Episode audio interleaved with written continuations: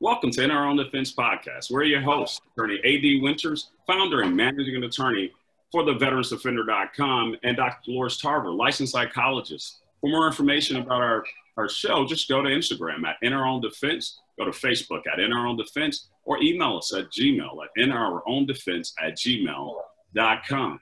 Our mission is to share truths and create dialogue that increases our listeners' awareness and a variety of concerns to include um, fostering the development of holistic plans, which incorporates mental, physical, uh, spiritual, financial, and intellectual wellness. Dr. Tarver? The information provided during the In Our Own Defense podcast does not and is not intended to constitute legal advice and is not a substitute for the knowledge, skill, and judgment of qualified mental health or medical health care professionals. Instead, all information, content, and materials available on this site are for general, general informational purposes only. Well, in this episode of In Our Own Defense podcast, we have the very talented, intelligent lawyer leader, Judge Carlos E. Moore, managing attorney for the Cochran firm, uh, Mississippi Delta branch, joining the show to discuss racism and the administration of justice. Dr. Tarver, how have you been? I've been awesome. Thanks for asking. How about you? Well, I've been great. I had the chance to get my workout in 10 miles this morning. Uh, and, and, now um, I'm, I'm really excited about this show. You know, normally uh, we have the talent that is, is very in your wheelhouse. This time we have the talent that's in my wheelhouse. I'm really excited to have uh, Judge Moore here. But how have you been affected, uh, Dr. Tarver, by the the haphazard, imbalance, or incongruent administration of justice throughout the American experience? I've just watched it uh, in time and time again. The the the third branch, uh, as it were, of our government in the, the triumvirate or the balance of checks of balance of powers, we have the judiciary. And at the Supreme Court, as high as the Supreme Court, there was a case called the Dred Scott decision. In that case, the Supreme Court said there is no right of the of the black man that the white man has to respect. Now, the Supreme Court later came back and said that was the worst decision they ever made. It wasn't even a, it wasn't even a, a court decision. It was just a, but it was it was something that the court still reeks from from that kind of, of, of experience. And when you have the judiciary, that should be detached and neutral. It should be fair. It should be fair and balanced. That terrifies you that you say, this is the place where I can get some fairness. Um, and so that's what I wanted to talk to you about, Dr. Tarver. What, how have you seen the impacts of this um, in, in your field? Well, of course, as a licensed mental health provider, one of the huge areas of, of concern for us is how people with mental health are treated disproportionately, particularly if they're Black. So, for example, you have a, a, a Black male with um, on the autism spectrum, so Asperger's disorder, who is 18 years old. People call the police on him, say he's being a nuisance. Uh, he gets to get in front of a judge uh, and 11 days with no bail, not able to interact with his mother. By the time she interacts with him, he's mute, can't even speak. But on the other hand, you have this 18 um, year old male, well, he was 20 at the time, with this affluent affluenza defense where he kills four people um, and serves no jail time, gets 10 years probation, and people just say, oh, because he had a lot of money and privilege, he didn't understand what he was doing.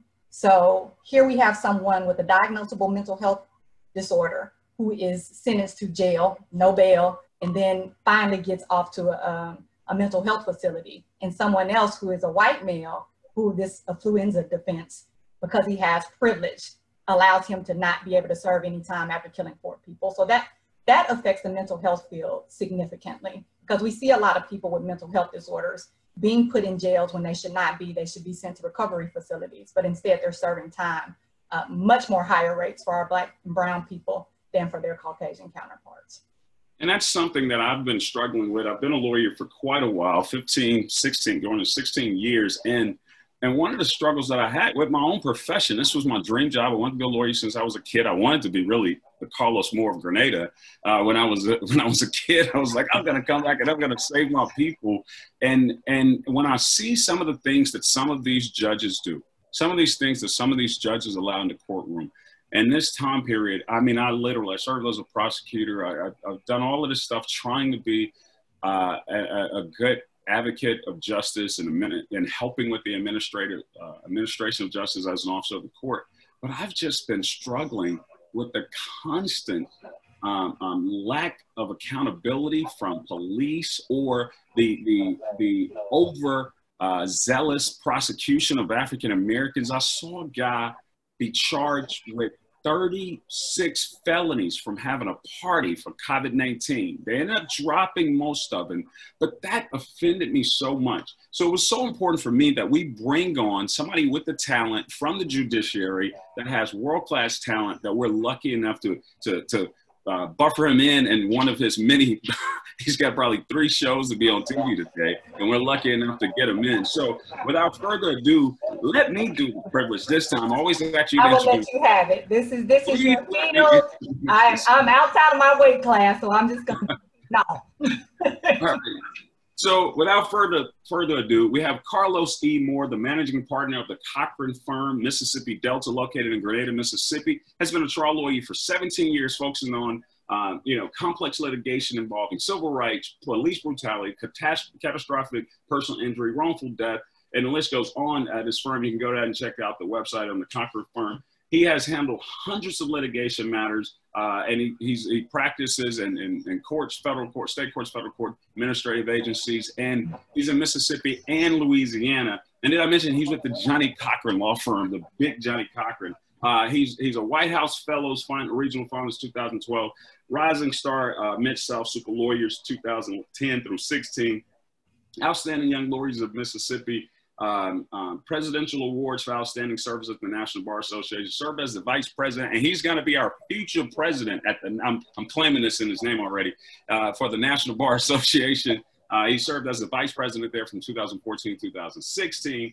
Uh, he's an American Bar Foundation fellow um, uh, from 2015 to present, Million Dollar Advocates Forum, uh, 2011 to present, member at large, executive member of the National Association, uh, the National Bar Association, that's the NBA uh, from 2010, uh, not that NBA, the NBA, uh, National Bar Association 2010, 2014. And so without further ado, with all of that hoopla, help me welcome Judge Carlos Moore. Thank right. you, Attorney Winters. Welcome to the show, Judge. How are you today? I'm good. How are you? Oh, I'm doing well. I'm doing well. Well, listen, Dr. Tarver and I are so excited, you know, to have you on the show. Uh, we're going to get down to the brass tacks involved. You heard our opening. You heard my passion about it. You heard Dr. Tarver's, you know, overarching concerns. The biggest thing for us is that uh, in Grenada's 100, Grenada, Mississippi, our hometown, uh, 150 year existence since 1870, since Pittsburg and Tullahoma merged through a marriage, uh, fabled marriage. You're the first African American judge pro temp. Um, and I know you've been a judge in, in Clarksdale for a while, Clarksdale, Mississippi for a while. But how does that feel? What did it feel like to your family? How did the community receive this historic moment? It was very well received, specifically in the African American community in Grenada. Uh, it was long overdue, and I'm blessed uh, that uh, I got the vote of confidence uh, from the majority of the city council to give me an opportunity to serve the people. It's all about service and, and being fair and having uh, the, the bench reflect the community. Grenada has long been, for nearly 20 years, uh, majority African American, and so it's high time uh, that the judiciary reflect that, and I'm happy uh, to have been selected. My family was thrilled, so they were there with me when I was sworn in for the historic occasion, and several friends. Uh, my friend from a good friend from law school swore me in, who's also a judge uh, over in Greenwood. So that was a special moment for me. That, that's fantastic. Uh, um, you know, that's um, that's fantastic. It, it, you know, but what would make someone with that kind of world class talent? You went to USA, University of Southern Alabama. You went to Florida State for law school. Why would you be in Mississippi? Well, I wish it was an altruistic uh, reason, but really, I was uh, chasing a skirt tail. My wife is from uh, from Grenada, and uh, when we got married, when we got married, uh, she was finishing up uh, nursing school at Delta State, and we wanted to go ahead and get married. So I visited Ole Miss. I left Florida State for a year, visited Ole Miss Law School uh, for my last year. Then I transferred the credits back into Florida State and graduated there. I happened to get a job job in Grenada, uh, clerking for a small firm there. They offered me a job uh, as an attorney, and I stayed there as an associate uh, attorney for four years till I started my own law firm. But had I got a job in Florida, had I not fallen in love, I probably would have been in Florida. I probably would have been in, in Atlanta. Uh, but I fell in love, and that brought me back to Mississippi. That's a blessing. That's a blessing. Um, That's a great reason, Judge. Great reason. chasing the skirts. Uh, well, listen, the, the, there's this case that you know I'm sure you're familiar with, and it's it's buzz going around the internet.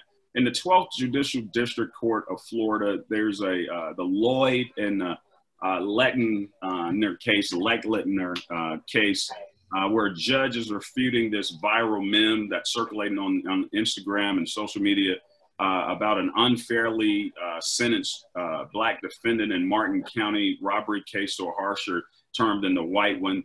The allegation is that there was disparate treatment between the two young adults. Um, you know, the white kid, Chase Lettner, was 19. He robbed a, three men and a drug deal, 2008 uh, drug deal. Uh, Lamar Lloyd, the African American, was 21 when he stuck up a pizza uh, hut and gas station in 2009. Both men pleaded no contest, and Judge Bauer uh, uh, sentenced them on the exact same day. Uh, Leitner got the the there, the white kid. He gets um, Uh, two years in the county jail, and then Lloyd got 26 years in prison. 26 years in prison and and and most people are just concerned what how is that even possible for these two men to have the same plea one's black one's white and one gets 26 years in prison and the other one gets two years in the county jail and undoubtedly probably got out of there before that. That's concerning and disconcerting to any layperson. Hell it's disconcerting to me as a jurist for you know with three law degrees and and and, and i don't understand that over the course right now. Can you help us through that judge? Yeah sometimes you just have to call a spade a spade. It's apparent in that instance uh, in all likelihood that uh, uh, the lady justice was not blind and that uh, racism played a factor what i didn't hear from the scenario was both there were two two counts of armed robbery uh, one perpetrator was white and one perpetrator was black. The only thing I'm missing before I can give my definite uh, opinion is what happened to the people that were robbed. Did anyone get hurt worse than the other, or was it just armed robbers with no injuries? No injuries, so no injuries, and their points were the same. You know how when you do the sentencing okay. guidelines, based on my research, their points were the same. Their points calculated wow. the same. When you get the reference brought to you as a judge, these points matter you know, and that's what's going to go into the sentencing. So I struggled with it. I did. I did so much pre-production work trying to research this because I'm just at a loss. Yeah, that, now having that uh, to factor into the equation, there's nothing. I'm led to believe nothing else uh, into the to his decision but racism, and he uh, saw someone look like him and gave uh, the judge saw someone look like him or her and gave them a break, uh, a, lesser sentence, and someone else that was estranged uh, had no uh, similarities to the judge. He gave he threw the book at him, and that is uh, what we see time and time again uh, by judges as well as prosecutors uh, across America and Mississippi.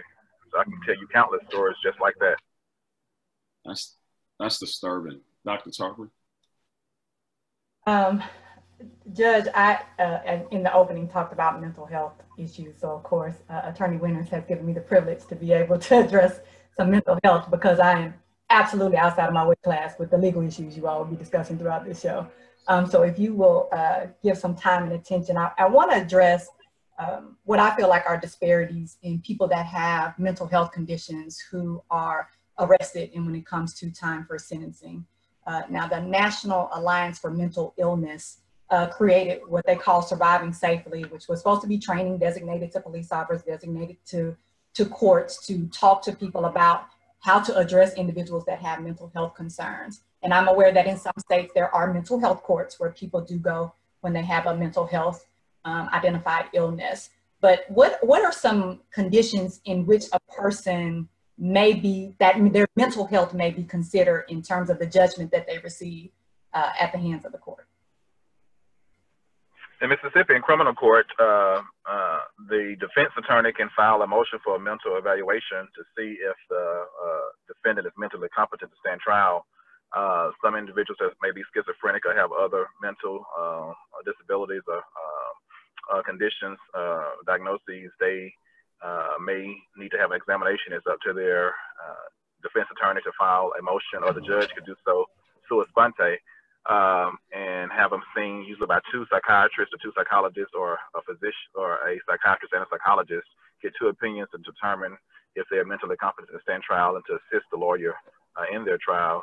If they are not mentally competent to stand trial, uh, you cannot go forward with the criminal proceedings, uh, and the circuit judge, the criminal judge, will then direct uh, or refer it to a chancery judge or equity judge to have them committed uh, to to uh, see if they can be restored uh, mentally to stand trial, and if they can't be restored, uh, they uh, the doctors say that, the psychologists say that, and then they are um, never tried for that criminal offense. And then you have individuals that may, they, their family may notice that they need some help. Uh, they can have them committed involuntarily. You have to go through the court system, have them evaluated by physicians again or psychologists, and uh, they certify that they need some treatment and uh, put on the evidence, have a little hearing with the judge, and then the judge can involuntarily commit them for maybe 90 days or, or, or even more to get treatment uh, so that they're not a danger to themselves or others. But you have to allege that they are a danger to themselves or others before they can be uh, involuntarily committed. So that whole, as a follow-up, um, alleging that they're a danger to themselves or others, that seems to be, um, the difference seems to be that for, for maybe white defendants, they are much more likely to get that support from family or, or have uh, an attorney that advocates for that or, or, or use that as a defense. Whereas for, for it seems like for black defendants, they are less likely to be seen in that in that way where whereas it's more often that they're questioned whether or not there is a true mental illness there uh, wh- what has been your experience with that if you've had any have you noticed any of those disparities yourself yes in, and municipal court uh, specifically in clarksdale there have been several instances or a few instances where people have come to me that were obviously in need of mental health treatment mm-hmm. and so mm-hmm. sentencing them to jail uh, because of the alleged crime they committed, uh, I would uh, send them to Region 9 or re- whatever appropriate region, uh, mental health facility or uh, whatever community crisis center or wherever they could get some help. Some of them just need anger management. Some of them actually need uh, real mental treatment. And so we don't hold them in the penal uh, system. Uh, we uh, or the local jail, we try to uh, make sure they get the treatment that they need because it's it's clearly a sickness, it's an illness. It's kind of like the opioid crisis. Now it's just a public health crisis, but when it was crack uh, it was just the biggest crime, and we sent all these blacks to jail. But when it happens in the white community, it's a public health crisis. When it happens in our community, it's a crime, and you need to go and not receive uh, rehabilitation, but just be penalized, and that's unacceptable in my courtroom. I'm if I see you have a problem whether it's drugs or mental, we're going to try to deal with the problem and get you the help you need, and then uh, if we resolve that, then we don't have to hold you responsible criminally. A lot of the times. Attorney Winters. No, I, no, I think that's uh, I think that's admirable, Judge. That that we have to get people in that because that is exactly what I saw. I mean, I, I just I was a stupor when when all of a sudden this was some public health crises with the drug, and it was, I mean, it was like a grave, grave, grave concern. Um, and, and we're going to take a, a, a, quick break here. Uh, we are on uh, in our own defense. We're discussing racism in the administration of justice. Dr. Tarver and I have our special guest, Judge Carlos Moore. Uh, we'll be right back after this brief message.